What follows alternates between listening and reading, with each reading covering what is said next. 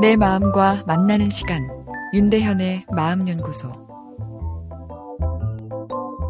너는 걱정을 사서 하는구나. 마음 편히 먹고 살아. 큰 문제가 안 될 것에 매달려 걱정하는 주변 사람들 보면 흔히 던지는 말인데요. 문제는 마음 편히 먹는 것이 어렵죠. 왜냐하면 내 마음이 내 통제를 받지 않고 자동으로 돌아가기 때문이죠. 실제 우리는 걱정을 달고 살고 있는데요. 일반적으로 우리가 하는 생각의 70% 정도가 부정적입니다. 걱정 자체는 정상입니다.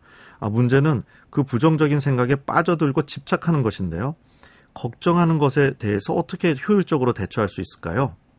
먼저 걱정은 정상이다라는 생각에서 힌트를 얻어야 하는데요. 걱정을 만들어내는 자아와 그것을 처리하는 자아를 분리하는 훈련이 필요합니다.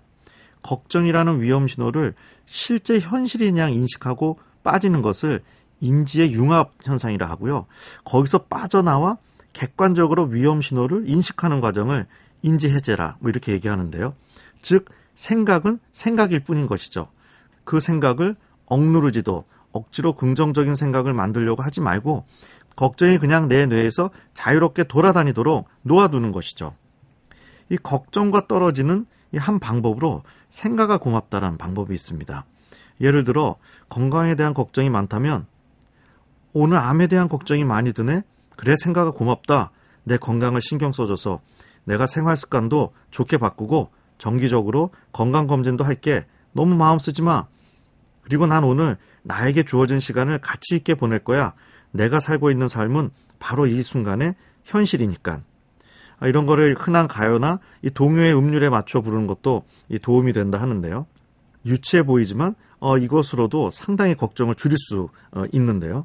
걱정에 대한 본질적인 해결은 이 성공에 대한 정의를 바꿔야 하는데요.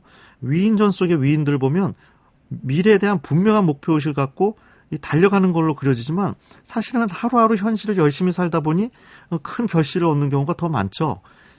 그래서 이 미래에 대한 목표만을 갖고 달리는 삶은 오히려 이 현실에 대한 만족감이 있을 수 없고 항상 목표 성취에 대한 두려움과 걱정에 휩싸여 오히려 성취가 떨어질 수도 있는데요.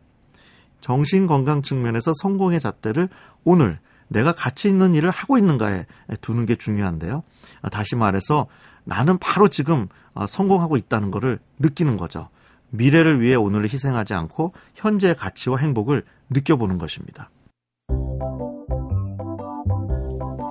윤대현의 마음연구소. 지금까지 정신건강의학과 전문의 윤대현이었습니다.